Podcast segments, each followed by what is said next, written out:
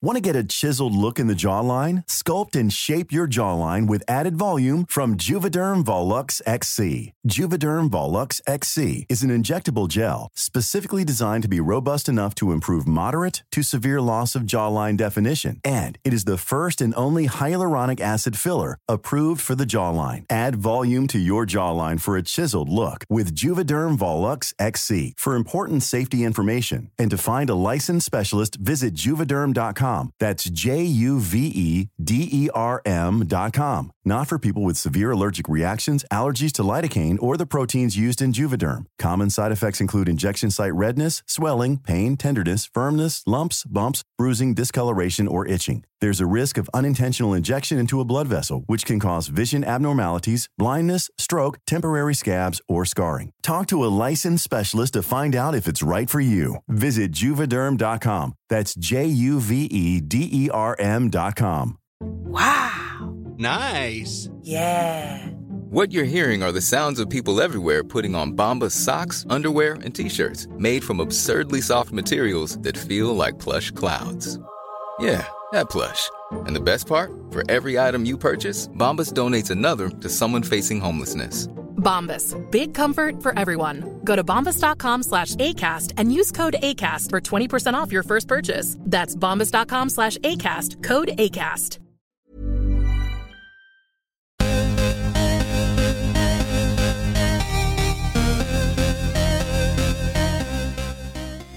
Hi, guys.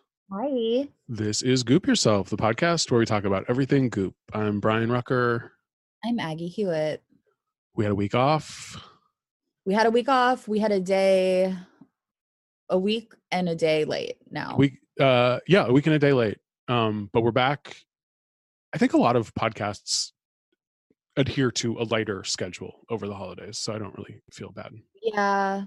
I don't know. Or like, I think like the real ones like record something special for you to have. But this is, Yeah. you know, this Or- is a little mom and pop organization. Exactly. Or they'll So- like bank a bunch of episodes beforehand. But ours is um we can't make an episode like we're completely based on Gwyneth and her schedule. We don't Yeah. have the luxury, you know, there's nothing we can do. it's so topical because we have to immediately process the the newsletters that come out every week. Um Yeah. Uh man, I feel like I haven't talked to you in a while except well, yeah, we usually talk all the time, but we have been doing well, we had Thanksgiving. How was your Thanksgiving? It was fine. I mean, you know, uh we didn't go anywhere. I oh, I did make the uh the goop herby roast chicken that they um Oh, put out for Thanksgiving and it was it was honestly really good. Like I highly recommend it. Uh Oh, really? I Yeah. had I got a lot of herbs in my CSA that week, so um, I think I you know rubbed it down with sage and thyme and rosemary, and then the big twist to this recipe is they have you just cook it in the oven on 300 for three hours. Oh, so it's like super like low and slow and super juicy. Yeah, super juicy. Uh, I was actually surprised that I got like a crispy skin on it. I didn't think that that would do that, Mhm. but I guess it like dries it out so much that it, it crisps up the skin. And um, I mean, it's Thanksgiving, so you're eating all this other shit and putting gravy on it and stuff. But I would think like even if it was just by itself, it was it was you know really juicy, lemony. Oh, that's the other thing you uh, rub lemon zest all over it. Oh, lemon zest. Yeah, you make like a almost a little salsa, like with the herbs and the lemon zest and the and the olive oil, and then and then you just like rub it Oh. all over the chicken. That sounds pretty good. It was great. It was yeah. I mean, Goop, you know, they do it again. Goop does it again. Yeah, they've always been pretty good with the old recipes. And then I made Ina Garten's sausage and sourdough stuffing, which I made way too much of because John doesn't even really like stuffing. Um, so I We put a bunch of it, it. put a bunch of it in the freezer, and then I made Alison Roman's some sort of like sour cream chive mashed potatoes, which were good, but I, they weren't like anything special. Uh, and then I ordered you know, pecan chocolate pie and a pumpkin pie. And then you came over and brought us a Momofuku crack pie, which went honestly faster than our two store bought pies. It went really fast. Oh my god. So Thank good. you. Yeah, that crack pie, I've been making it for like the last, I don't know, three or four Thanksgivings. And it's like, it's definitely like a favorite amongst my family. Um, everybody loves it. So I made it again this year. I made four of them because I was like making so it ended up being like kind of more work than I would normally do on a regular Thanksgiving. So I was like making one for each household. And then that day I was like giving them out. And so I brought one to you and you gave me a batch of like truly delicious um chocolate chip cookies from the what is it, Neiman Marcus? Yeah, it's well, it's it. I got it as a New York Times recipe, but it is. I guess it the the story is that this was an old Neiman Marcus cookie recipe that someone, a customer, asked for the recipe, and uh, the people at the restaurant or the store said, "Yeah, it'll be two fifty, and it ended up the recipe cost two hundred and fifty dollars. Um, and then she so was, she published it as like pu- yeah. I guess so. But I'll tell you the secret to the recipe, and it's it looks it looks just like almost like a basic chocolate chip um, nut cookie. But the secret to it is you take two cups of like oatmeal of like oats, raw oats, and you blend it. So it's like a fine oat mixture that you mix with the regular flour. So it's like a combo regular Oh, and yeah. oatmeal cookie. That I think that is why, and that's why people. That's why the crack pie is so good too, because of that crust is oatmeal. It's like you Oh. make a big oatmeal cookie, and I actually fucked it up this year because I, um, usually the oatmeal gets a little bit blended, but I like put it in the Vitamix this year, and so it was like essentially like a f- like flour because it like just really killed the oatmeal, and I was worried I was gonna fuck it up, but it turned out good. Um yeah, so those cookies were great.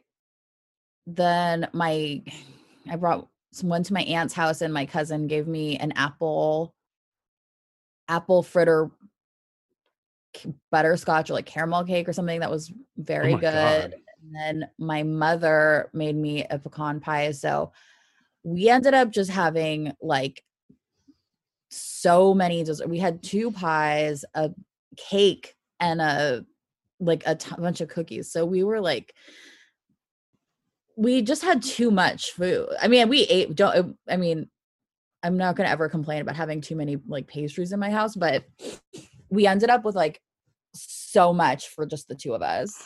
I think this year that's common because yeah, people are, you know, seeing fewer people and and there's more little Thanksgiving dinners that were made and so but everyone is a lot of people at least are making like full things. So everyone just had so much leftovers this year, I feel like. Yeah. I mean, we were we had uh we just like ordered like a pre-made Thanksgiving dinner because I was like I didn't want to do that. I was like I'm not cooking. Well, you were baking four pies. but I did make four pies, but I didn't want to make turkey and all the sides and stuff. I was just like I can't do that. So, you know, whatever. We uh but it was good, you know. It was like a nice like chill 4-day weekend even though every day is a it's been like a 9 month weekend, but whatever. And now we're going to do it all over again with Hanukkah and then with Christmas. Uh so we're just going to eat ourselves silly for the next month. Yeah, which is what December is for.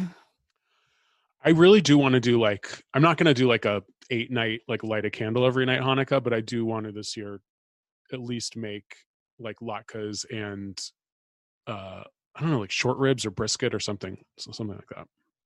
Yeah, I mean, I'll, I'm definitely gonna do that one of the nights, and uh, we, I light the candle every night. I don't even own a menorah. I own, well, I have my mom lent me, quote unquote, lent me hers, and I like never gave it back. So she, she has like a million. So Just like a Jew. Just like a Jew. Wait, which one? Having a bunch of menorahs or taking my mother's and not giving it back? Stealing your mom's and not giving it back. It's really cute. It's like a um it's like a wiener dog. Oh, that is cute. Yeah. Oh, that yeah, because it's the right the right shape. Very cute. But it's like Dalmatian. It's like a Dalmatian but wiener dog mix. So We've been sort of doing like a little redecorating in our apartment, and oh wow.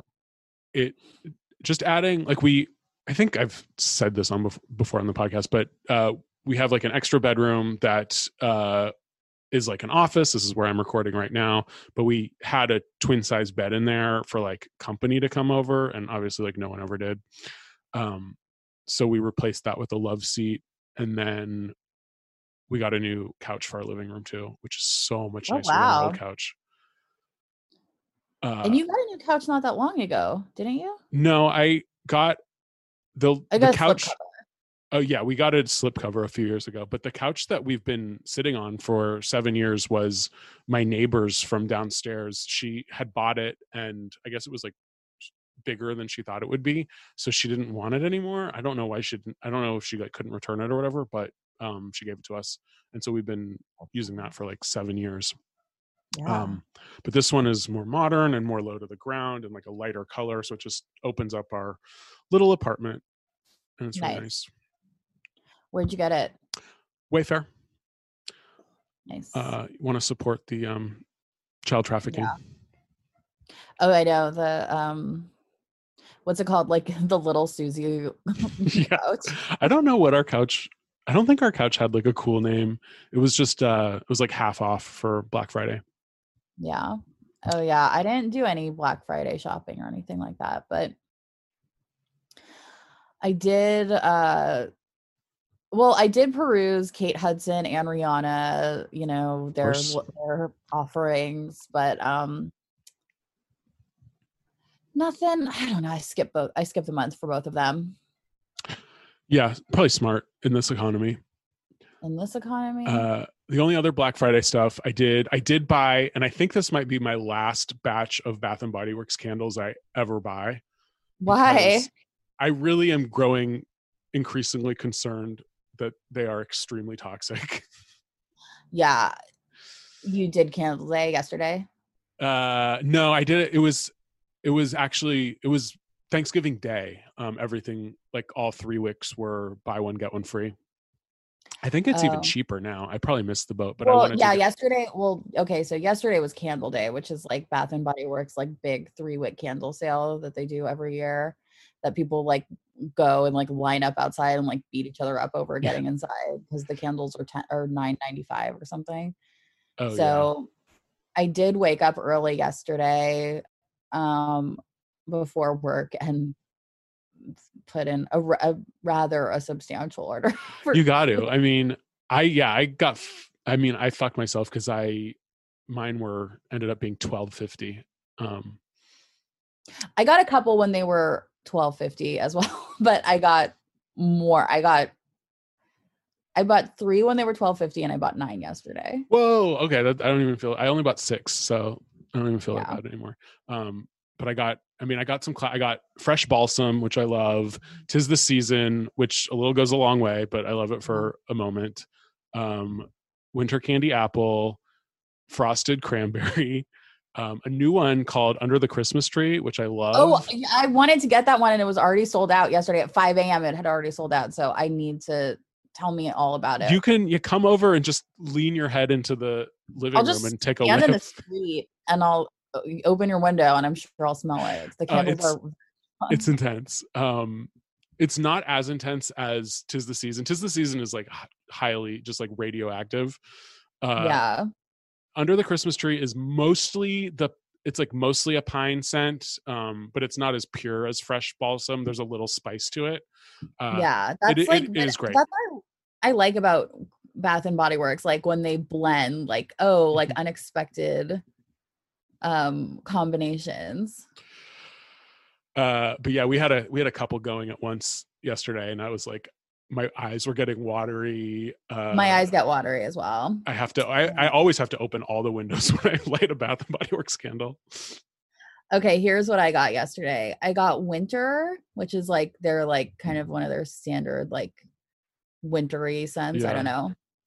Uh rose vanilla, which isn't Mm. a seasonal scent, but I like it. Marshmallow. I got two marshmallow firesides, which is my all-time fave. Snow Mountain Lodge, which Oh, I've I had that one. It's good. I bought on a whim. I've heard it's good. I don't know. Fresh balsam, Classic. twisted peppermint. Oh yeah. fave. I skipped twisted peppermint this year. Um, I decided to go for frosted cranberry instead. Uh, Well, this is my second twisted peppermint of the year. I got uh tis the season and then I really went on a limb and I'm like I don't know why. I think I was just like high on buying candles cuz I never buy shit like this, but I got gingerbread marshmallow.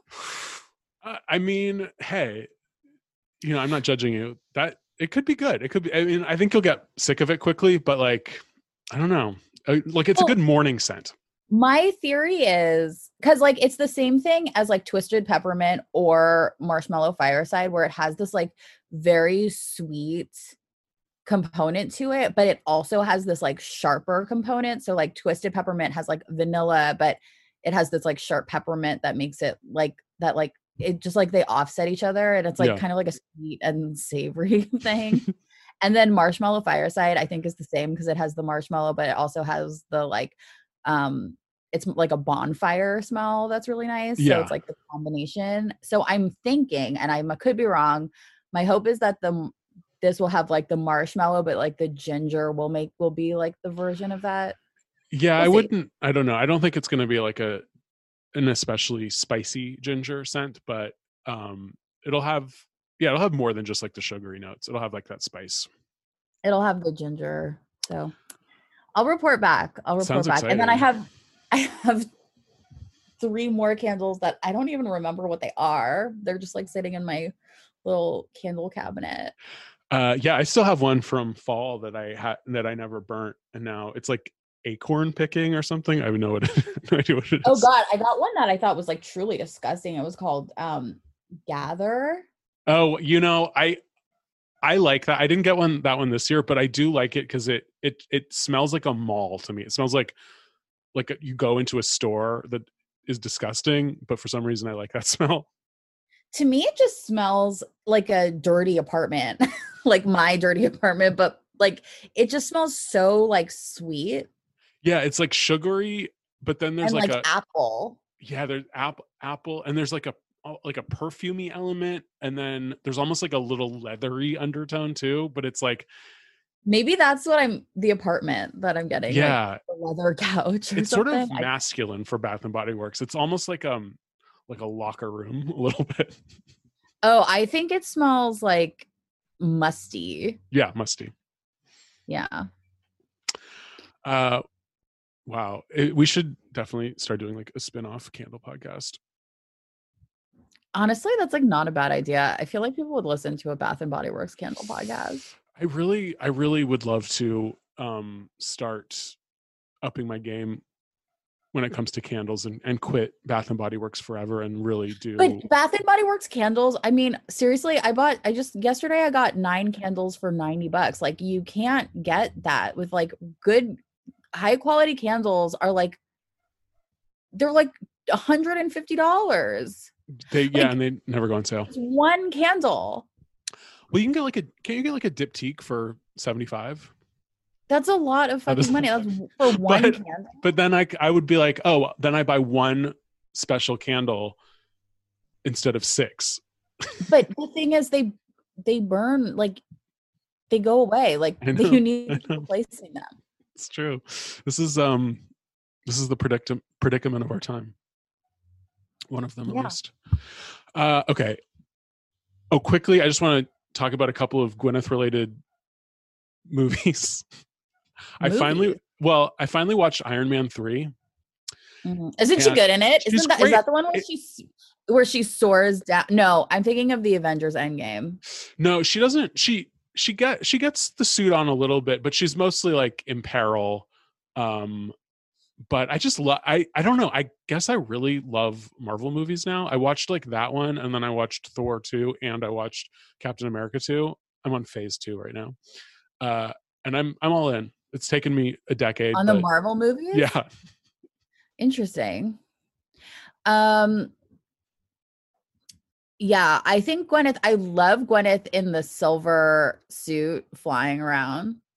she she does look like she's having fun, and she doesn't know I what she's doing. a blast. I mean, Brian always laughs at me because I've seen like all, a lot of the Marvel movies because Brian likes them, and I I've gone with him to all of them, and I I like think they're fun, especially like, I you know I I always we were going through our like AMC stubs the other night to re- try to remember like the movies that we saw in theaters because we couldn't remember, and um he had this like long list of movies that he saw that like I wouldn't. He's like it was like he had to see alone because I wouldn't go. Like Sonic the Hedgehog Oh and God, Shazam.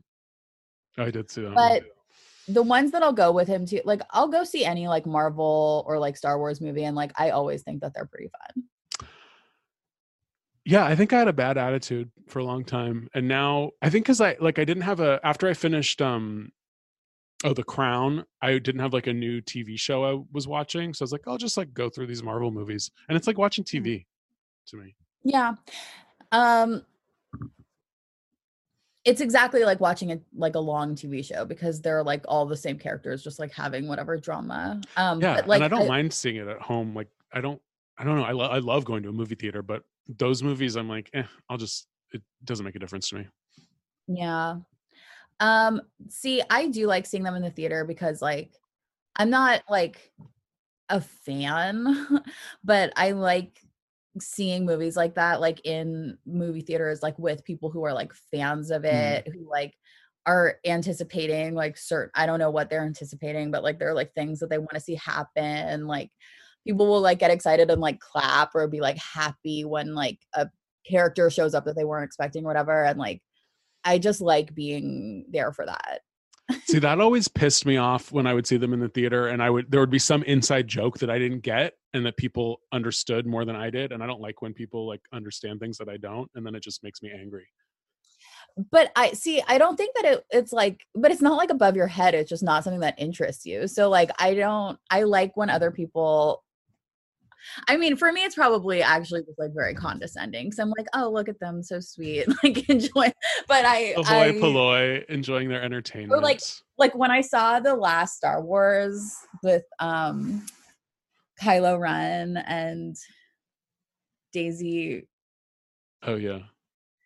and like there's like this set there's like a subculture of girls on the internet who are like extraordinary horny for that like relationship to happen like between Kylo Ren and Rey from Star Wars and they I guess like kiss at the end of it and this girl do they kiss at the end of it they kiss right I think yeah, they kiss.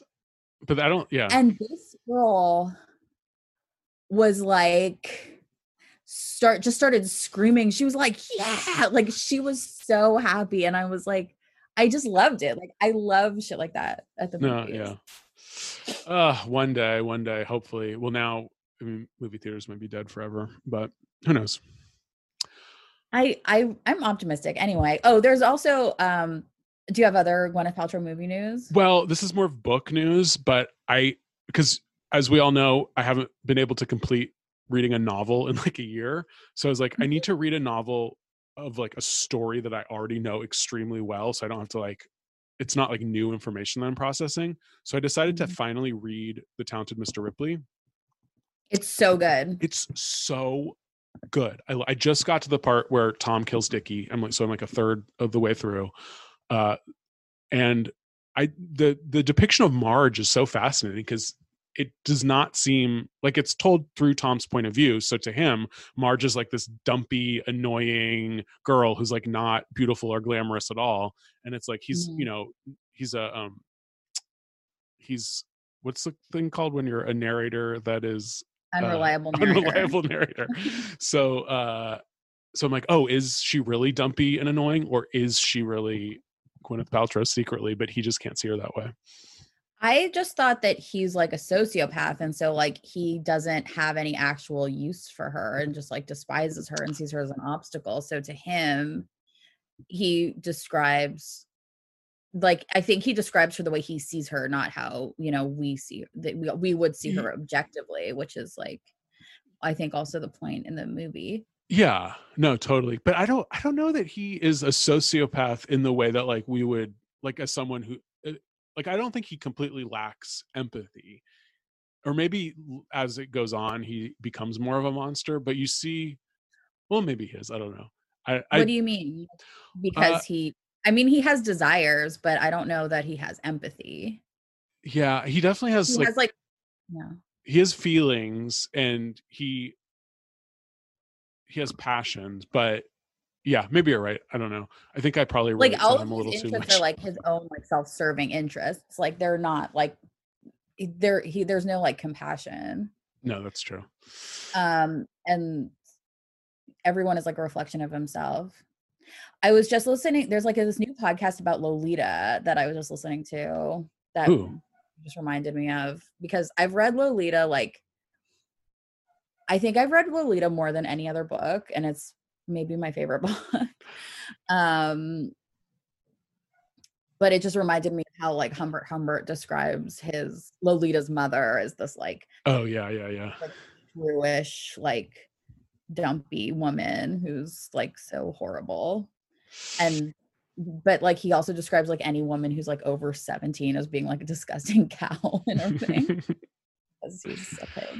uh, but yeah, literature. I it's it's pretty good. People Literature, right, everybody? There's news about um Glenn Close had something to say about Oh, yes, I saw this. which I thought was sort of pathetic, honestly. It I mean, so like Gwyneth Paltrow is famously someone who won an Oscar for Best Actress when she was 26, and Glenn Close has famously never won an Oscar, even though she's Yeah. 106, and now she's resorting to playing like, um, I don't even know what she's supposed to be in Hillbilly Elegy, just like a like a crone. She's just like, Hillbilly Elegy is a book that I read after Donald Trump was elected because I Oh, you did read I like drank the Kool-Aid on like we need to read books like that so we can like understand these poor tortured people and I'm just really glad that it's finally getting the backlash that it deserves because the book is literally one of the most insane things I've ever read because everybody knows this at this by now because you've like heard so many people getting mad about the movie but it's about this guy who grows up in like West Virginia and everyone he just talks shit about everyone that he knows and how they're all just like drug addict losers and they're also stupid and they should have been like him and gone to Yale and become lawyers and now and be rich but they're too dumb and too lazy so fuck them all. Like that's the like and the only person he has any respect for is the Glenn Close character for some reason but like everyone else he just thinks is like the scum of the earth. Like he doesn't have empathy for I don't understand the point of it because it's not like he has empathy for the people that he grew up with. He thinks they're all idiots yeah, I guess. I mean, I guess that is like the mindset of the conservative and like the capitalist thinking and like the that bootstraps theory of like well i did it so why can't you do it because you're lazy that's it yeah, if you're like skilled at making money, you assume that everyone else is too, or that if you aren't, you don't deserve. yeah happiness, and he, yeah. he he probably is like ge- probably genuinely is like smarter than most of the people like he i think it would be very hard to grow up that way and go to ohio state and then like get yourself from ohio state to like a full scholarship at yale law school like that's an amazing accomplishment and like it requires like genuine like intelligence like i'm i'm sure that jd vance i think is his name like Yeah. is his name jd vance is that his Mhm. name Yeah. i'm sure he's like a very smart person but like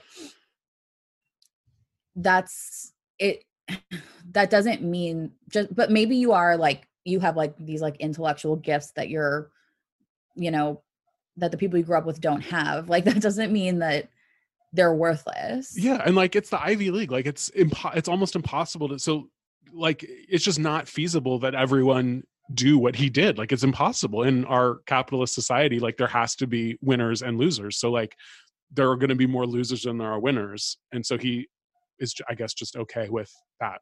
And I don't know. Um, but yeah, anyway, so Glenn Close has an interview with someone, oh, with ABC News's Popcorn with Peter Travers. And Which I guess, sounds like not that sounds like a parody show. yeah, all the yeah, the yeah, these uh I mean, they're they're trying to pretend that like award season is still existing in this normal world when Well, I do think that she like realized she made a huge mistake and like probably isn't gonna win an Academy Award for playing that old lady in in Hillbilly Elegy, so decided to lash out. But anyway. uh yeah no she realizes what she did and now i think unfortunately for her like well who knows but like i feel like this was her last chance um unless that sunset boulevard Biden remake president, then Glenn Close can win an Oscar next year. um but she said so i guess they asked her they asked her about the oscars in general and she says that you know it's not necessarily about skill it's you know about politics or whatever um so she says I honestly feel that be, to be nominated by your peers is about as good as it gets. And then I've never understood how you can honestly compare performances, you know? I remember the year Gwyneth Paltrow won over that incredible actress who was in Central Station. And I thought, what? It doesn't make sense. Um, and she's, of course, referring to the great uh, Brazilian actress, Fernanda Martin- Montenegro, who, Yeah. I thought you were gonna say the great Harvey Weinstein. yeah, that's true. um right and it's like i don't know i have i've never seen that movie but i'm sure that there are i'm sure there were better performances than gwyneth paltrow and shakespeare in love and like everybody knows that like i'm sure it is very political and like of course it is. we've talked on this podcast a lot about like the types of especially like harvey weinstein's oscar campaigns in the 90s for these like indie actors. Like we both are like sort of just into the just the idea of that happening even though harvey weinstein is obviously like an irredeemable piece of shit and we hate him. But like um i do i also i feel like to bring that up at this point after we have learned so much of what was going on behind the scenes and like just how abusive he was mm. and how much that those types of campaigns were like used as kind of weapons against people i think it's kind of shitty to bring it up and say like well she didn't really deserve it. It was all political when we know that there was i mean there was so much going on there that yeah it's it's all it's all political. Every campaign every oscar and it, it's just funny that that that's the first example that came to her mind well because- it's she's from a time when that was like the easiest target and i think a lot has changed since whatever 2016 or 17 when all of those stories were coming out and people i i would hope that people don't see that oscar race or whatever as just being like gwyneth paltrow not I mean and again never to really de- like defend gwyneth or whatever but like just to not see her as this like political animal who just like was like ruthlessly trying to get ahead but as a person who was like also being in in sort of a complicated situation and like just that it's more nuanced. Yeah i mean she like yeah i would never blame any actor for accepting like like it's cra- i mean i don't and she i don't think she glenn, glenn close was doing that but it's it's just funny that like over 20 years later for a certain segment of actresses or i guess glenn close in particular that gwyneth paltrow is the avatar for like the undeserving win when i feel like now there'd be so many other examples like gwyneth paltrow whatever you might think of her i think people agree that she's like a skilled actress she's a skilled actress and she also has pretty good taste i mean like yeah she was in shallow hal but like for the most part like everything that she has done has been pretty you know focused like she seems to have a reason for doing every movie that she does Yeah. and I mean, and she's she's never been in a movie as bad as Hillbilly Elegy. I mean, maybe Shallow Hal. right but she's not i mean look at the she chose to do goop and Gwyneth with her old age which is she's not old but whatever when she got mature she started goop and when glenn close got mature she did hillbilly elegy so i mean it's a taste thing Uh, exactly. Uh, All right. Shall we move on to newsletters? Oh, also another big major Mm. piece of scoop news is Megan's pregnant. Oh yes. Uh Congratulations, Megan. congratulations to Megan. Um Which I'm happy for her. I honestly, I was surprised. I thought that Megan was gonna want a few more years of. I don't know. To me, Megan is just so youthful, but maybe that doesn't mean anything. I was like, oh, she's in New York. She works at the Goop. She's gonna want to have more years of, of that. But I was like, oh, a child so soon. but that's probably my own projection of like my life and not hers. I mean she, you know, she has a great job, she has a secure relationship, she is ready to be a mother She has stability. and she, like she's young, but she's not. I mean, she's in her 30s. Like she's not like I mean, yes, like you Yeah. have to have a child and you're like, that's when you do it. I'm just insane. uh, but I, I did like her Instagram post because it was so just sort of like understated and almost cryptic that I don't even know if I was scrolling that I would have like picked up that it was a pregnancy announcement. yeah, because she just like showed a picture of like her stomach or something, which didn't even look that didn't right? Am I it didn't even it didn't even look like a baby bump to me but she said she said something like oh um this boy is i hope this boy's like not going to be crazy like his father or some something to that effect something fun? um I'm very happy. I think that the Megan is like the type Megan, we need a like another Megan. yes I don't know. I'm probably saying like spewing all kinds of like toxic and problematic shit. I don't know what to say about people who are pregnant. Congratulations, Megan. uh okay we should i do uh i'm gonna not talk about it for very long because we need to move on but bon appetit had another like racism eruption this week How what how is every single person there has been fired? How is that even possible? Like does it even what happened? fuck i guess i have to talk about it oh my god Yeah. it's okay so um the the december issue is like guest edited by marcus Samuelsson who is a chef um a black chef uh born in ethiopia raised um in sweden and is known for mostly scandinavian food some african food and new american food blah blah blah. But um he published this recipe originally um titled Haitian soup joumou, which is a very traditional Haitian soup um, that usually that it has squash in it, but it usually contains uh, let's see, beef and um, other vegetables. Oh God, my notes. Um, let's see. So it has. It's not supposed to be very seep, sweet. Sorry. Um, okay, beef, plantain, and potatoes, as well as the squash. So his version um, was like a completely different soup that was basically just like a random pumpkin soup with pecans and maple syrup and cinnamon. But they called it this this Haitian soup that has a very particular place in the culture um, because it con- commemorates um, the rebellion against slavery and historically the soup was not able to be eaten by the enslaved people in haiti and so the soup is just very meaningful and this is a completely different soup that they published um, so it, then it was the whole cycle of internet comments of the other co authors of this recipe disavowing it and say they saying they have nothing to do with it. And then bon appetit um, changing the name on the website to pumpkin soup with spiced nuts and issue issuing an apology which they seem to do constantly now. I mean, I don't understand why you would do something like that.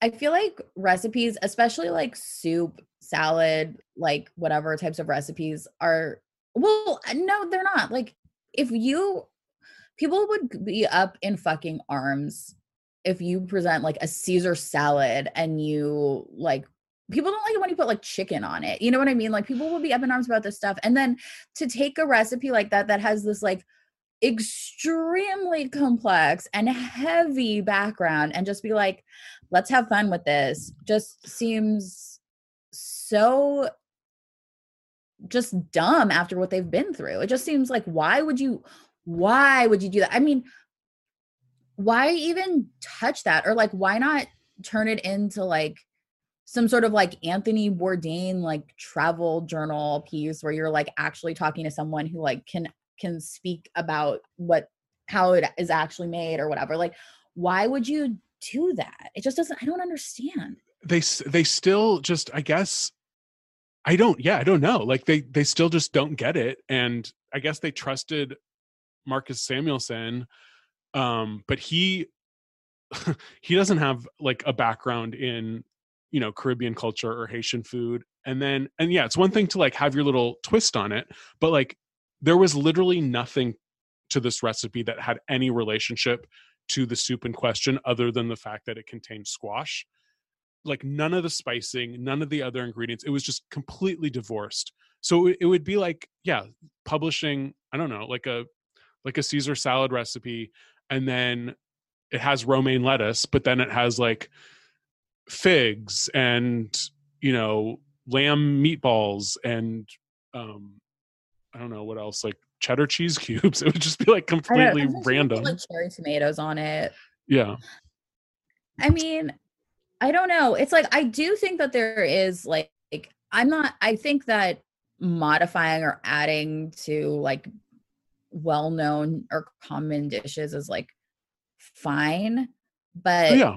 this is not a well-known or common dish and also is being presented as like something with this like historical significance and i i appreciate that it's kind of asking a lot of people of these writers because they're like people who work at bon appetit aren't like experts in like geopolitics or like they don't know they're not writing for like you know, like the Wall Street Journal. I don't know why I said the Wall Street Journal, like the Washington Post, and like going and like talking to people like all over the world about like, like whatever, like uh, things that have happened in other countries. Like they, they, their expertise and their focus is on recipes. So I can understand that it's, it might be like a curveball for writers to have to be conscious of this stuff in a new way where it's not like food isn't like anymore just like kind of a light and frivolous section of the newspaper like it is very very serious to people now. And yeah. it's a new way of that you have to cover it because people don't like it.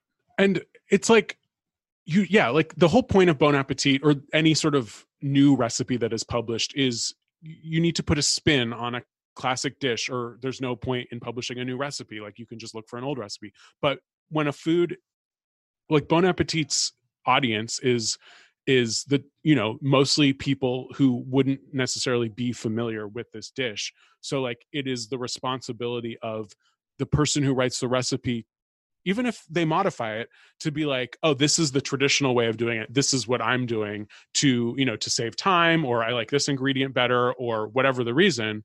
But like to at least have the context the cultural context to what this recipe is and what it means to people regardless if you're like a haitian food expert i don't know like it seems like the basic research to be like oh this was the recipe. This is what i'm doing. And like yeah, yeah and it it's not too hard to ask. makes it more interesting. I mean to for it to be to know what it is and to have like the uh, to wouldn't you be more interested in reading the traditional recipe even if it's not something that you could recreate in your home kitchen just to like know what it is just out of curiosity because exactly yeah and are most people don't make most of the recipes in bon appetit. You're just interested in food and how recipes work. So why wouldn't you want to know how the, the original recipe is or the more traditional version is? Yeah it's like it's like a fascinating story and it's a type of food that like i'm not very familiar with so it would be yeah whether you know i make it or not just like it would be so cool to to know and the way that this recipe was published you would i mean i guess you would just yeah take their word for it like that this is unless you know people started people commented on the the the recipe but if people didn't do that the Bon Appetit audience would just assume, oh, this is what the soup is, and be like, oh, that's weird that this traditional Haitian soup tastes like you know Panera butternut squash bisque. Yeah. I mean, what a coincidence!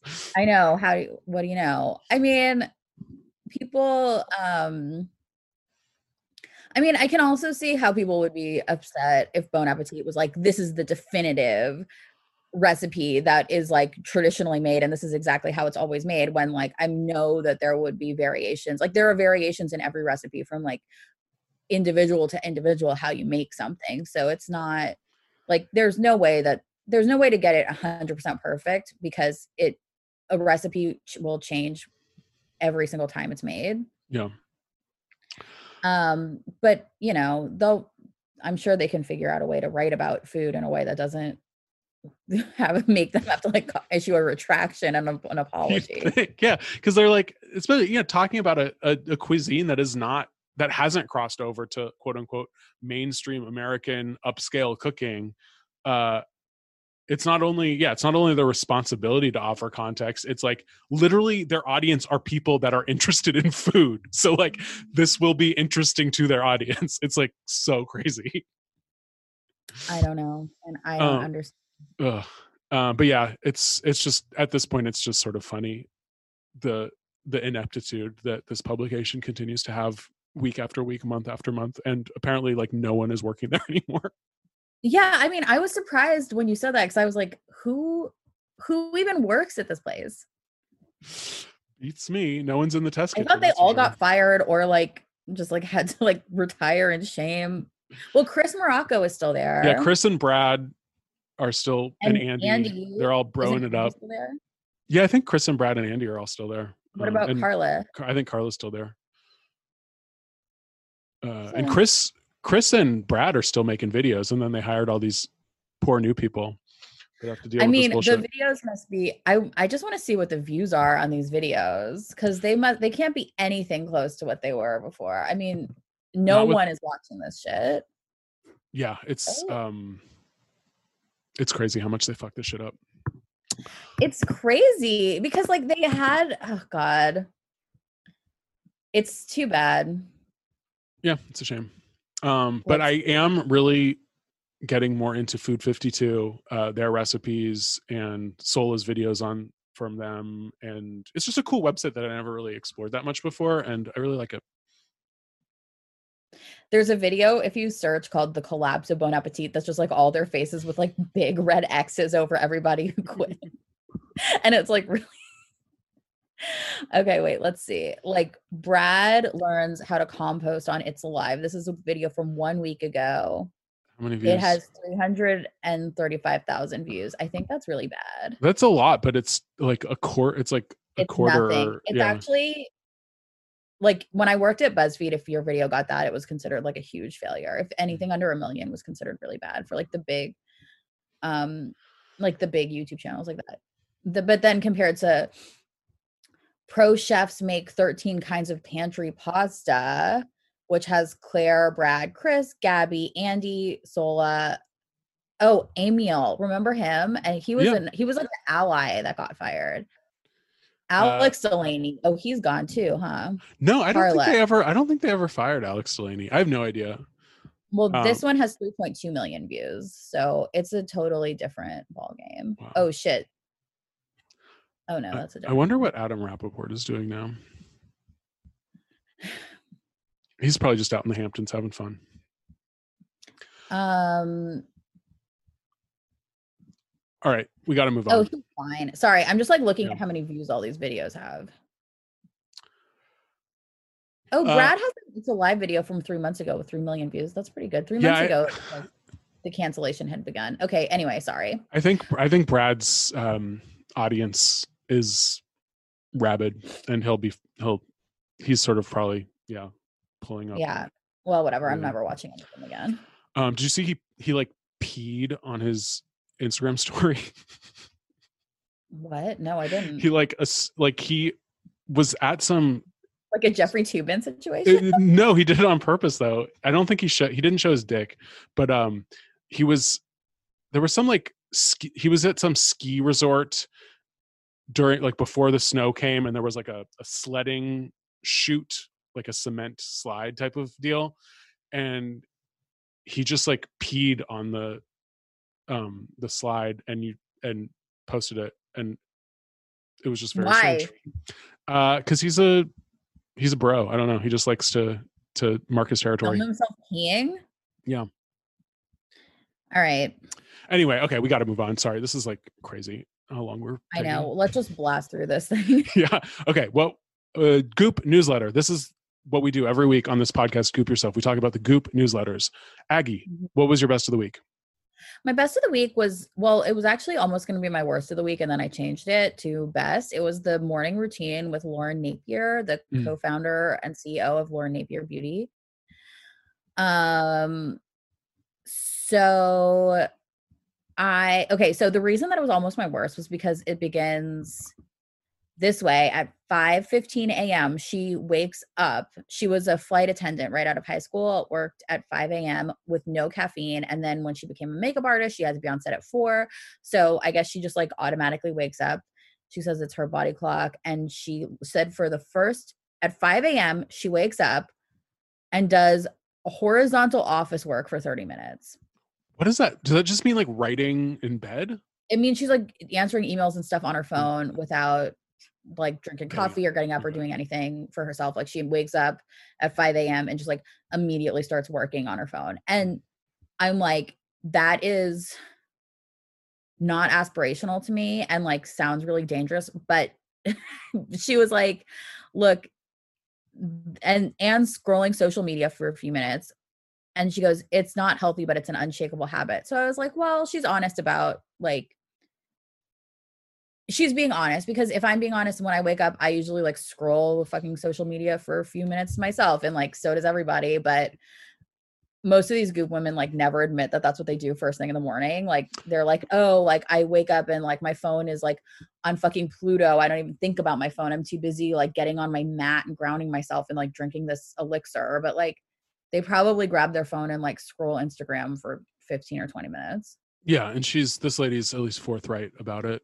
Uh, yeah she's like forthright about it and then she's like i don't know she just kept on being oh and then she talked about how then she meditates and she goes i start out resolutely but often end up thinking about something i said in high school That's funny. Um, it's like, yeah, like this shit sucks. Like meditating and do, like I I don't know. I was like, I actually relate to this so much. And she's just like really, I mean, you know, she's goopy and she's like still on a yoga mat at 5 a.m. and like meditating or whatever, but she's like, you know, she's not pretending that like oh like i need this otherwise like i can't keep track of my busy hectic life she's just like very you know I mean, she's being honest about like even even people that have it completely together and wake up super early and do all these goopy things. You're still your mind is not a hundred percent there, and you're still like acting like a human being.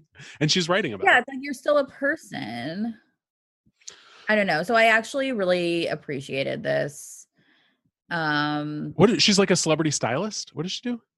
makeup artist and Makeup she has a makeup company Good for her. She's very pretty. yeah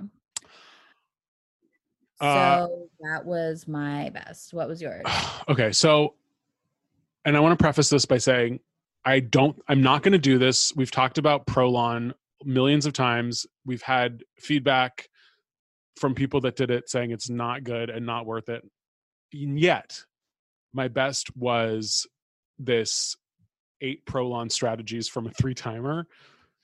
see this was almost wait this was my worst It, it made it it made it seem doable and much like your stylist that you talked about, I feel like this woman has a more honest. I mean, even so, so she is a She's crazy person who does. artist. She's what? makeup artist Oh, sorry, makeup artist. I thought that's what I said. Um, this I don't know what this woman is. Her name's Dana Emmer. Um, and she's done Prolon three times, and she makes sure not to give her kids the Prolon soups. She adds salt and pepper, and she has eight different um pieces of advice, and it just made it seem like okay, I can do this. And I sort of I need to do something right now because I was my my diet had been so good over the summer and the early fall and then since like the weather's been cool i've just been eating pounds of sugar every day I mean, it's the holidays. yeah um and she claims after prolon she didn't even crave a krispy kreme I do feel like when you cut sugar, like you start to crave it a lot less, and you're like, "What will this do for me?" Like when? that's like. i've never gotten there but you, what about over the summer when your diet was good? i still like didn't completely uh get rid of sugar i just was um eating less of it somehow i don't even know why how I'm starting to become, and I never thought this would happen, but I really am starting to become like truly anti-sugar. Or like a sugar like once a week, like cheat day type of situation, Yeah. which people also advise against. But it's like, I feel like when you do that, you just start to have this new appreciation for it where you're like, this is just sugary food that makes me feel bad. Like it's not that worth it. it is um yeah i mean it's like it is like a drug or like it it it it hits your your dopamine and everything in a way that is not similar to other types of food and i guess i guess i've never seriously tried to cut sugar out completely um that could be something i try in the future but uh it seems very daunting and yeah i don't know when i mean when do the cravings go away like how long does it take I don't know. I mean, I'm sure that it's not like I've my cravings have ever well, actually, like I really don't I don't know. It, it might just be a temporary thing, but like I haven't even been craving sugar very much lately at all since I kind of cut it out for like just like a week or two. I guess that's I'm like I, I I've pretty much cut out cheese Uh-huh. um in the past few weeks and that was way easier than I thought it would be. Uh Mm. I was I was eating cheese. I mean I told you I was eating cheese like literally like at least once a day. Like probably almost like every meal I would have some sort of cheese Yeah. and it was a disaster. But now I feel like I've just replaced cheese with sugar and now I'm eating like a cookie after breakfast or like uh, Trader Joe's has those little boozy truffles, which I guess you shouldn't yeah. have because they have alcohol in them too. But I like eating those during the day. It's a disaster. Maybe I should get those. They're so good. I used to love those. Those little my grandma used to have those at her like fancy Christmas Eve party. Mm. Those like tinfoil wrapped, like they looked like bottles of booze. Oh, yeah. And they were wrapped in like the like shiny foil, like pink and yellow foil. And they had like a little bit of like brandy in it or something. Those are great. I loved also the I love the like the booze soaked cherries in chocolate. Oh, Mhm. They're so don't know. good. um but yeah with the prolon stuff every time i read an article i get sucked in uh and yet i know this will not really be beneficial physically or psychologically No, I think that stuff is like really dangerous. And I'm like, I don't know, I can't deal with it anymore. I was like, why is Goop still writing this stuff? It just feels like I thought everybody was kind of beyond like the idea of like a fast or like a really heavy elimination diet or whatever, but I guess we'll never really be done with it. no i mean they have really they've like stopped calling it a fast and they they cannot even mention weight loss when advertising these things yeah, now it's which is also so disingenuous and annoying. Like uh, that's the other thing that I think like kind of makes diet culture work even less than it used to, which is that now you have to pretend that it's not about weight loss, it's about some other problem that's even worse. It's like I think having a little bit of weight that you'd like to lose is way less of a problem than like we're going to cure all these like you Yeah. know chronic ailments that you have like you have these problems in your life that we need to cure with our bullshit and don't worry it's not even about weight who cares about weight? It's about you it's about who you are as a healthy person and it's like this is not losing 10 pounds or 20 pounds or fucking 50 pounds is like a if that's what you want not everyone has to or should do it but if you want to is like a normal manageable idea that a person can have and like still have a sense of self-worth if they fuck up and be like oh god i have a weight problem or for to me right? Like not in not objectively but if that's how you feel but like it, it's such a different thing when it has to be reframed in this culture of complete self-improvement and like we're going to change everything about you. Yeah i mean it it it's become even more unattainable since it is yeah this this this sort of holistic uh ephemeral vague notion of of wellness and and and equating uh physical perfection with with your your your mental health and your self-esteem um yeah i don't i don't think i agree with you that like i mean the diet culture is is and has been like really horrible and detrimental but i don't think what has replaced it is any better i mean i think it's gotten worse i just i Yeah. diet culture hasn't gone away it's gotten worse.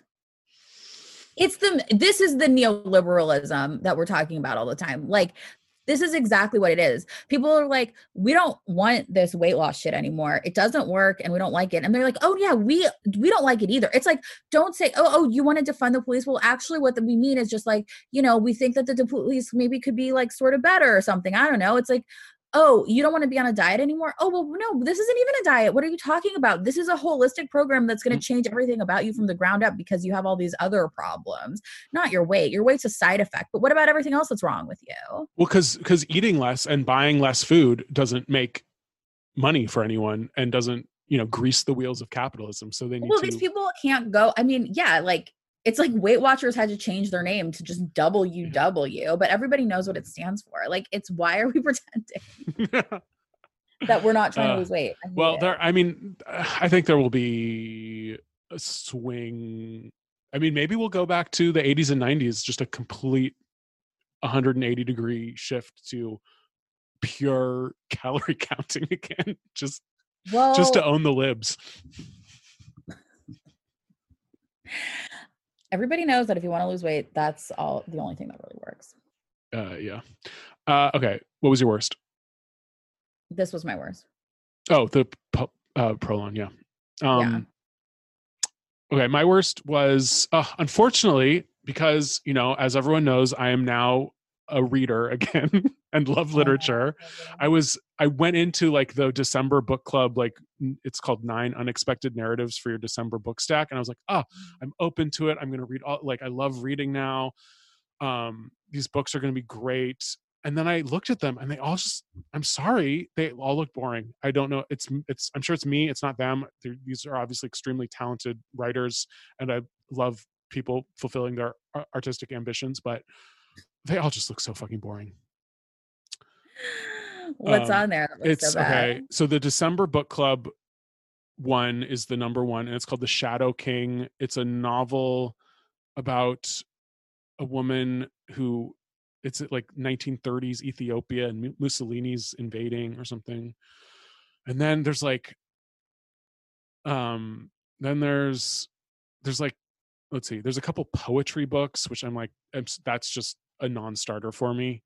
Mhm. um Me- there there aren't any like fun i mean i guess it's winter but i'm like i want like a fun beach read and all of them just look so depressing. Uh there was one called cheeky which was a memoir and it was it says a graphic and oh yeah that's the other thing that is a non-starter for me it's graphic novels and this one is a graphic novel about body acceptance.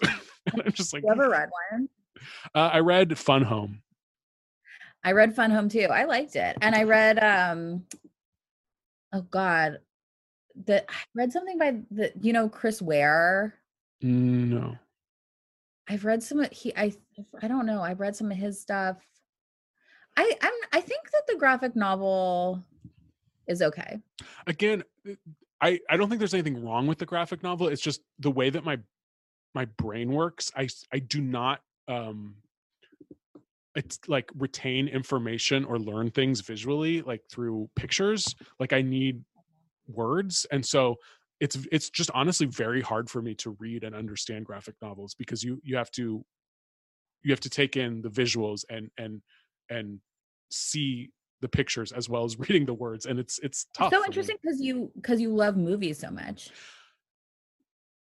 Yeah but i wonder i bet i bet there's a i think i've had to train myself to like um to try to understand like the visual language of film and that's something that doesn't come naturally to me um, and i wonder if Mm. it's something that about you're you're hearing it too and for some reason that makes it easier for me it's like it's like see like graphic novels it's like you're seeing words and you're seeing pictures so it's like your eyes are having to do two things whereas with movies it's like you're hearing the words and seeing the pictures i don't know if that makes sense but Yeah, I mean, I definitely am a very visual person. Um, but I do uh like I do feel like look reading graphic novels is like a less immersive experience like than reading a book. Like you can't I've never gotten like lost in a graphic novel the way I, I would get lost in a regular novel. Um I always feel like a little bit more disconnected from the material yeah than reading it. Um, but I still can like I still appreciate it from time to time. I I think because like re- reading a normal like a, a regular book, it's like linear. You're reading from left to right and going up to down, up, you know, and just and sort of reading it. And then a movie is like you're just staring at the TV or whatever, and it's like going over you. But then graphic novel, it's like you have to. F- and I, I'm sure this gets better with practice, and people who are skilled at reading graphic novels understand how to do it. But it's like I sometimes don't even understand really what order I'm supposed to read things in, or like Yeah, I always have to I cuz I'm not used to it. Like I've never I was never a big well, I read I loved Archie, but that was Mhm. it. Like that was the only like Me comic too. book I ever read as a kid. Yeah, I would go to the comic book store as a kid and uh, get Archie comics and um, I Love Lucy trading cards. and yeah, me too. I me too. And I used to get um Barbie trading cards as well, Okay. which were so cool. uh, But yeah, I definitely don't need a, a graphic novel about body acceptance. no. Um, and then, yeah, there wasn't even like a thriller or like a romance. I was just wanted something. I don't know.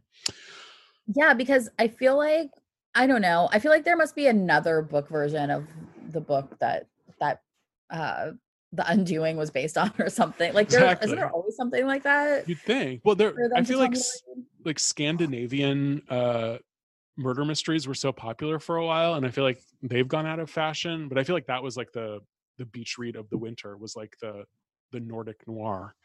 Oh yeah. I think that they fucked it up with that movie where Harry Hole. Twin. Yeah, I love that.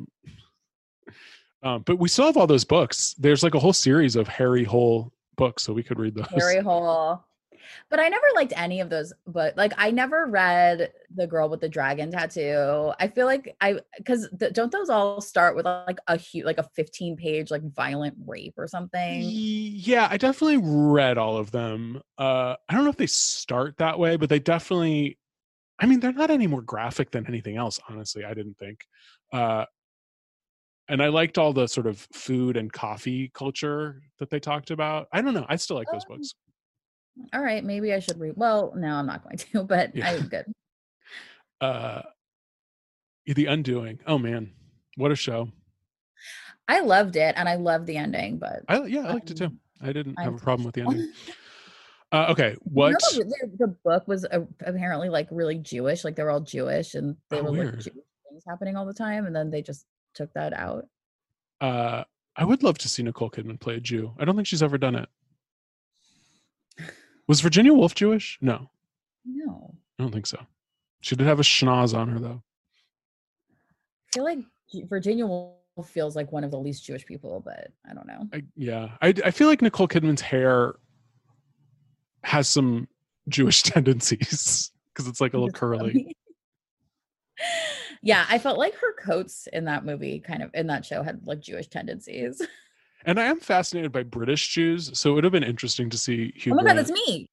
That is you. Yeah. Technically, kind of, not really. Well, but, but, you, yeah, you're half and half. I'm talking about, you know, people who fled raised. the pogroms and and went to North London, like uh, Amy Yeah. Winehouse's grandparents.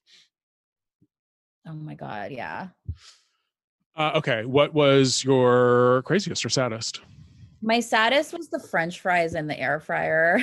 Speaking of Weight Watchers, Uh seems like oh. something that would be in a Weight Watchers like article because I also still I also want everyone to know I still sub- subscribe to Weight Watchers and have for probably 5 years. And um they always have like articles like this like how to make veggie fries in an air fryer and then they like also sell like a cheap air fryer Mm.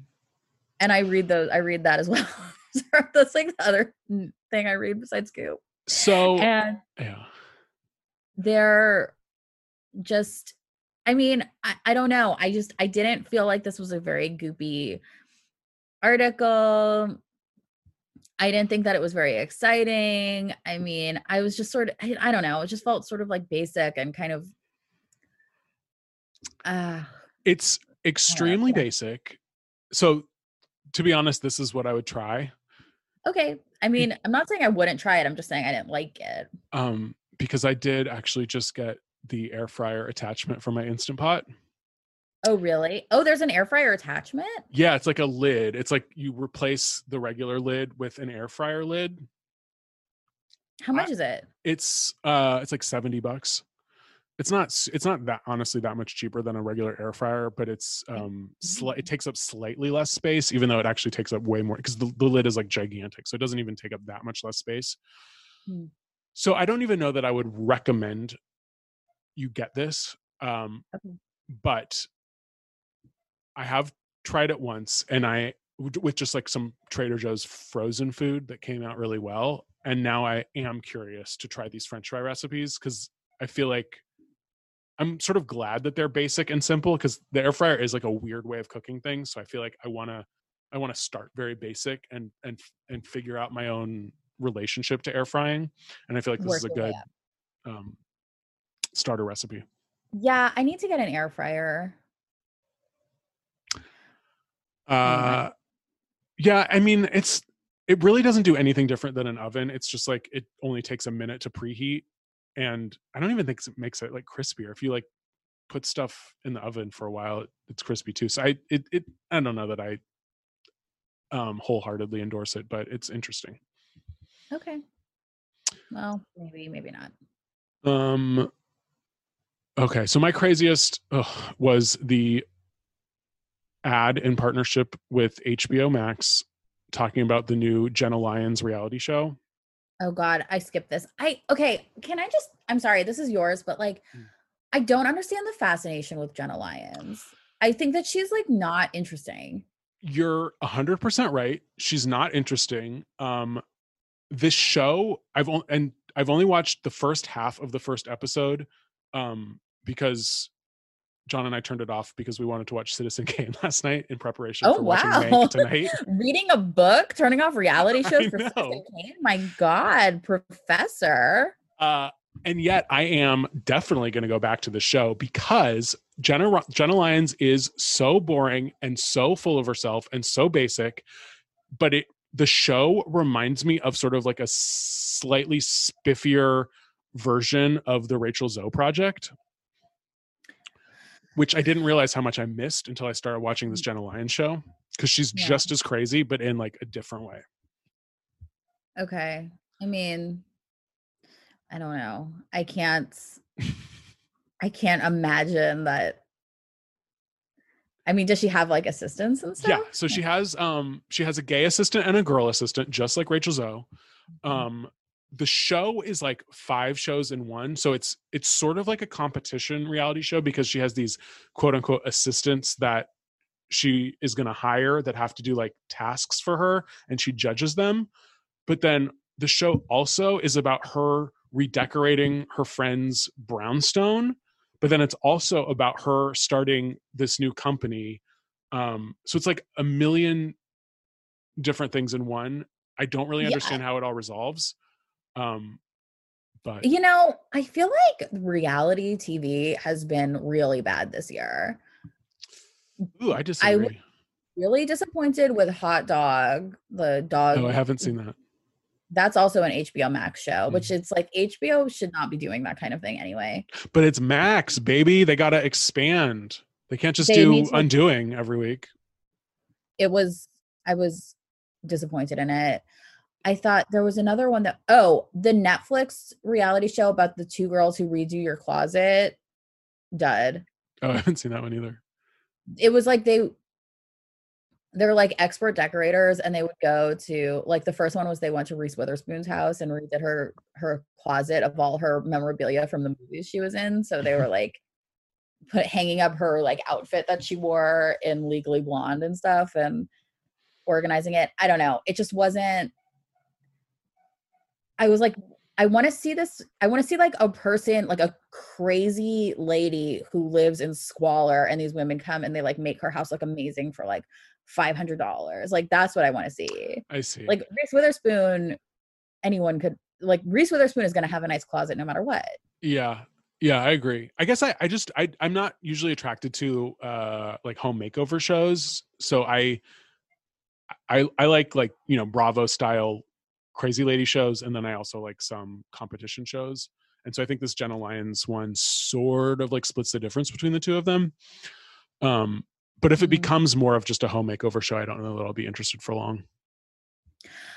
Yeah, I I like home makeover shows. I like the Bravo crazy ones. I like I like the Bravo prestige ones. Well, like Top Like Chef. Chef. Yeah, yeah, yeah. And then um I also like the really like down and dirty ones that make me really really depressed like um TLC. Huh? Like the TLC ones, like my 600 pound life and all those ones. Oh, I, no, the ones that make me really depressed are uh like Shark Tank. Oh, and um oh sometimes brian and i will just like watch old He- hell's kitchen yeah, I like, like- those shows. Yeah. Or restaurant whatever it's called restaurant Rest. Gordon ramsay restaurant makeover show whatever Sure, it is sure. Um, John and I Um, used to watch Bar Rescue a lot. Uh, yeah I think Jon Taffer might run for president next time. God. Um, yeah, I don't know. I, I like I like the bra I like the Bravo aesthetic. I do I do like Netflix selling Sunset because I think that has stolen a lot from the Bravo aesthetic. And oh but you know what i didn't i think that selling sunset is inferior to the bravo version of that one with mauricio what's oh, the million dollar listing. million dollar listing. I like million dollar listing, but selling sunset is too I don't know. It just doesn't have that like bravo je ne sais quoi. Yeah, no, I know what you mean. It, It just well, doesn't have it. I, I guess I like it because it the, the episodes are shorter and they spend less time looking at the houses that they're selling, which is what the million dollar listing the the interpersonal drama between those people is so boring. So they end up spending a lot of time just with house porn, which to me gets old after a little while. I'd rather have the interpersonal drama. I think. See, I think they do have interpersonal drama on the Bravo one, but it's all it's like this like hyper masculine like capitalist interpersonal drama where like they're not fighting about like their personal lives, but like they ha- they're bringing with them like all of their baggage and insecurity to this like meeting where they have to face off and like negotiate uh, like they're like all, their entire like masculinity their masculinity is on the line and it's like all riding on this like $10,000 like who's going to get the $10,000 and it's like gladiators but Yeah. they're like such assholes and I love it. See, I guess I like selling Sunset because they they completely do away with the male characters on that show and the the drama isn't about sort of making money or you know stealing someone's commission or whatever it it, it does just revert back to the the feminized drama of the bravo universe which Yeah, I, it's- i'm more i'm more of like- comfortable watching Yeah, it's that see to me that's like kind of boring. Like it's it's like if it's like Vanderpump Rules in a real estate oh, office. oh totally yeah which hey i like it that's why i like Yeah. southern charm um because it's like vanderpump rules but even like more horrible people Yeah, I don't know. I think I don't know. Well, you know what? We both can go to our own corners of the real estate reality world and just zone out. yeah there's enough garbage for everyone Yeah. uh okay so what would you try Okay, there's this book on breath work, and I'm like, I need to mm-hmm. get into breath work. I'm finally starting to get understand why people care so much about breath work and how like trippy breath can be because it's like I'm s- feel I sound I feel really stupid right now, but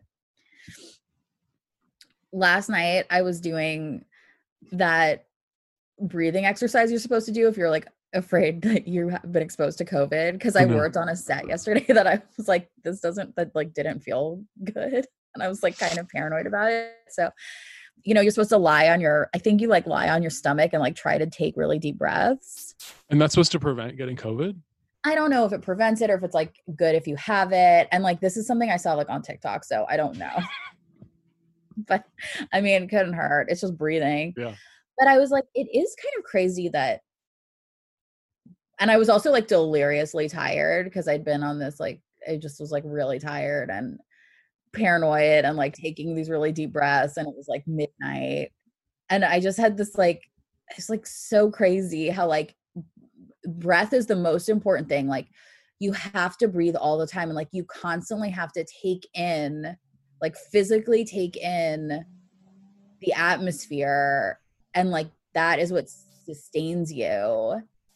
I don't know. I just had this crazy thought. Whoa, I trippy. never really thought about it before. And then I was like, oh, is this is why like yoga people and like uh, like kind of like whatever alternative practitioners of various types will focus so much on your breath because it is i mean obviously everyone knows like you have to breathe but like it's it's just there's something really interesting about it Well, it's true. It's something that everyone does like every second of every day, and very few people think consciously about it. Uh, so, in that sense, it is extremely important and interesting. Um, yeah and it's like it, it and people talk about it keeping them grounded because it's like a this like physical it's just about like how you are like physically connected to the world Yeah. i don't know you should just stop calling it breath and just always call it pranayama, and then Is that what they call it? impressed. Uh, that's what in yoga you call it pranayama. Yeah. take a deep pranayama Uh, well, I mean, I think you just call breath in general pranayama. I don't know that you say like take a deep. Like, I don't think one breath equals one pranayama. okay it's it's like, like a- so breath the concept of breath yeah, I believe so. okay uh yeah i think because i like i went to you know theater school so young and like i got all that like breath shit forced down my throat when i was like i i it just like i glaze over now when anyone talks about breath. Yeah i i always did too we've talked about this because i also went to theater school yeah. like when i was like 14 i started and like doing breath work i mean we were both But basically all- child stars. Child but it was for like the it was for the purpose of like projecting your voice basically. It wasn't and like they would sort of because they were theater teachers like they would always try to like have some sort of like metaphysical element about like being connected or something but it, i did not know or care what they were talking about and i was just like should i have just gone to pally i don't like this but Uh, yeah. whatever. Um but yeah you should get that book let us know what it's all about what would you try Uh, those French fries. Oh, The right, right, right. fryer French fries. yeah Uh, yeah, I might. I might buy a couple extra potatoes next week when I get my latke ingredients and and do a little experimenting in the air fryer. Oh, air fryer latkes. Well, no, no, you I- the point is to do it in oil. No, no, no. I would not do air fryer latkes. I would just use my extra potatoes to do some French fries um, on the side on a different. Oh, day. I see. But yeah, I wouldn't. I would not. I would not uh, sacrifice any of the oil in the latkes because that is literally the point of Yeah. Hanukkah. Yes. and I am an extremely observant Jew. Well, I think it's I think it's I don't think there's like a religious component to it. Mm-mm. Uh, what would you buy? I would buy the Goop Genes, like all of the Goop Genes line. I just was on their website and I had this idea, another epiphany, kind of like my breath epiphany, that Goop beauty products are the only ones that work. And I'm going to spend the rest of my life only using them as much as possible. The end. Wow. Um, it I only mean, took I four and a half years them. doing this podcast for you to get converted. Well, they're the only products that I've really used, except for my Sunday Riley retinol. Have I talked about that on here? Uh, yeah, I think so. It's blue and it's insane. But other than that, I feel like nothing there's nothing I use and that I'm like, "Oh my god, it worked." Mhm. Except for Goop products. I mean, and now you know they're making they're making more of them every day. Yeah, but I want I really want to get the Goop Genes face cream. It does look nice. I wonder. I mean, I guess it's unscented, like most Goop products. Uh, do you want to know what night cream I'm using right now? Yes. It's really trashy. It's like oil of Olay, like classic edition, um, that has so much fragrance. But it works. I swear to God, it's so rich and creamy. I love slathering it on at night. I love it. Well, if you like it, then I yeah, and I think it works. I don't know. I'm not using any. Oh wow. I'm not using any night cream. I ran out All of my uh oil.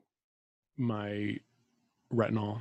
Um so I need to get more. I need to get like a do you recommend the Sunday Riley retinol serum? I highly, highly recommend the Okay. Sunday Riley Alright. retinol. It's called like night. I don't know what the hell it's called. It's like Sunday Riley like nighttime retinol oil, and it's blue. Like you'll know what it is because it's blue. Yeah.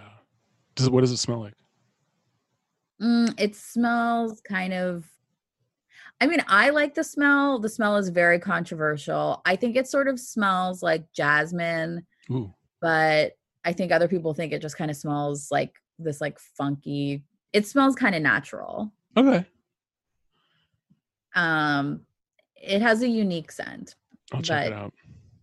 I think that um the benefits are enough that you you will start to like connect the smell with your own beauty and then you'll start to love it. That's the goal. Connecting the smell with your own beauty. Uh much like I used to connect the smell of cigarettes with my own happiness. Oh my god, I know. and I still love. Oh God, one of my neighbors smokes, and like when I walk ar- like around the corner, I sometimes catch a whiff, and it is still the most glorious scent in the u- universe. It either smells like the best thing in the world or the worst thing in the world, depends. It can hit completely different. And yeah, no, that's true. every cigarette is like that too. Like, I mean, it's been a long time since I smoked a cigarette, but I actually like, I don't know, a little, uh, maybe a year or two ago, I was like, I'm just going to smoke a cigarette. And I still had this like old stale pack of parliaments in my desk drawer that's like still there. And I was like, I'm just going to try one. And I like went outside and smoked it. And I was like, this truly is disgusting. Like, it made me feel so sick. I hated it. Oh yeah, smoking. I think it's it's been yeah a couple years since I last smoked a cigarette, and like smoking itself is so disgusting. You do feel like the poison is like going directly into your lungs, which it is. But like to me, that doesn't diminish the beauty of of secondhand smoke of smelling it from afar. Yeah. Yeah. I don't know. I think I'll never like enjoy a cigarette again. Yeah, I think I would I would have to be extremely drunk um to enjoy it. But when I'm drunk, whatever, I feel like also back in my party days, like I would be pretty drunk, but be like, I'm okay. And then I would smoke a cigarette and the cigarette would just knock me on my ass. And it was like after the cigarette, I would get this like horrible headache. And I'd be Oh, like, I knew gross gross gross um okay what i would buy and i wouldn't actually buy this because it's way too expensive um is the Hurom HAA slow juicer $459 it's the juicer that goop advertises they do now have i do like that goop has joined with afterpay to provide um, a four month payment plan non-interest for pretty much everything on their site now, which is sort of dangerous. Yeah. But I mean, I feel like it's like that still would be like such a high number. Oh, totally. Uh, but I did a little search online, and the juicer that apparently people love is um, by AICOK, and it's $159, and it's pretty much the same as the one that Goop advertises. So the AICOK slow masticating juicer extractor for $159.99 is officially on my Amazon wish list, and it's what I want. Um, because I love my process of juicing in the Vitamix and then putting it through the nut milk bag, and yet I want a simpler way to juice. And now I'm like juicing celery like pretty much every day. wow Fascinating. Um, I don't think I'll ever want a juicer. I mean, I got used to like just a celery with like a knob of ginger and half an apple. Oh, can't be beat. But isn't it bad for you? I have no idea. Why would it be bad for you? Celery. The medical medium says it's great. Medical medium does, but I thought that our new position on juicing is that it's bad for you because you don't get the fiber of whatever it is that you're eating. So you just are getting the like sugar from the well, especially like from the fruit. But like, yeah. I think the thing with celery is it has like no sugar in it. So, I mean, an, a- half an apple, a sugar from half an apple. I'm sorry, I don't think that's that big of a deal. And I, I could even forfeit the apple if I need to. Uh, and you're right, you don't get the fiber, but you do get those juicy, juicy vitamins. Hmm. And I forget why the medical medium is obsessed with celery. I think an angel. well, told you know why he's Yeah. obsessed with celery. He's the same reason he believes everything because spirit told him. Spirit tells him to. right thing to do. um but i just love i don't know it's like now it's my habit like late morning sort of after breakfast but before lunch if i need to just like procrastinate or whatever or want a little pick me up i go to the kitchen and do up a little juice and it makes me feel good so Yeah, actually, you know what? I actually do want one and I do want to mm. make celery juice. I do. I feel like I could see how that's a real like depression fighter if you're like just like in your apartment like what the fuck is going on? Do I have covid and is the world ending and you're like I'm just going to make a celery juice right now? Yeah, because at least like no matter if your world the world is crumbling around you, you don't know if, if you'll live or die. You don't know if you'll be, you know, thrown out onto the street. At least you know that you have the power to make some celery juice. Exactly. And so that's like a bit of control that you can have over an uncontrollable control. world. It's true. Uh, I did think it was really funny that when I searched for juicer on Goop, they still were advertising the Juicero, which is that disgraced juicer company that went out of business five years ago. Why is it disgraced? uh, because it was like seven hundred dollars, and then it turns out that because they their whole thing was like you buy these little packets of pre-chopped vegetables, and it like pushes them Mhm. through the juicer, but it was like an Elizabeth Holmes situation where they discovered that if you just like used your hands to like crush the things, it like made it the juice just as good as as going through this the seven hundred dollar juicer. Oh yeah, I do then it went out of remember business. that. Wow. But Goop's still advertising it. Well, they've still got a fan. I guess Goop still has some numbers, some juicers to push. And Yeah, I wonder. I mean, they must have some stuck in the warehouse somewhere. I guess so. I love our like fictional idea of like the Goop warehouse that has like Yeah. Donabe. like, and it's just Elise like it's like a it's like a storage center that Elise has that like mini little key that she like goes in and like Yeah, and, like, grabs a Donabe off the top shelf when someone orders it. It's probably not that different from that. Just like maybe it's not Elise. Uh yeah, it's definitely not Elise. Not anymore she's on she's on book leave, guys. She's busy writing her what is it like seven deadly sins but feminist something horrible like that uh, okay we've been gone we've been going on for way too long Okay, this is like a really long one. Yeah. so long God, it's like it's, like, get it's literally getting dark It's like the getting dark out, and I haven't done anything all day. Okay. Okay, we're done. Thank you guys for listening. uh hope you had a great thanksgiving um hope everyone's staying safe just hunkering down listening to podcasts waiting for um nancy and mitch to work out that stimulus package Oh yeah, but don't hold your breath. uh okay guys we'll talk to you next week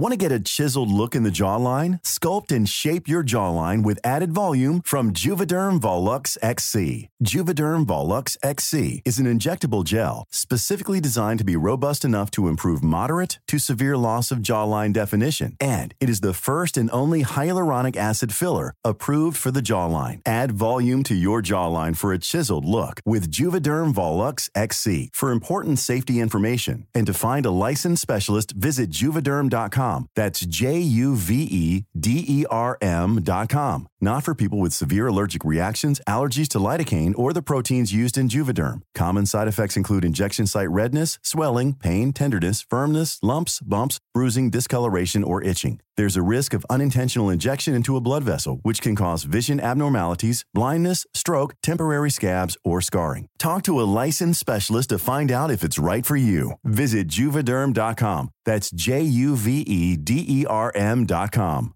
Here's a cool fact a crocodile can't stick out its tongue. Another cool fact you can get short term health insurance for a month or just under a year in some states. United Healthcare short term insurance plans are designed for people who are between jobs, coming off their parents' plan, or turning a side hustle into a full time gig. Underwritten by Golden Rule Insurance Company, they offer flexible, budget friendly coverage with access to a nationwide network of doctors and hospitals. Get more cool facts about United Healthcare short term plans at uh1.com. Hey, it's Paige DeSorbo from Giggly Squad. High quality fashion without the price tag? Say hello to Quince. I'm snagging high end essentials like cozy cashmere sweaters, sleek leather jackets, fine jewelry, and so much more. With Quince being 50 to 80% less than similar brands. And they partner with factories that prioritize safe, ethical, and responsible manufacturing. I love that. Luxury quality within reach. Go to quince.com slash style to get free shipping and 365 day returns on your next order. Quince.com slash style.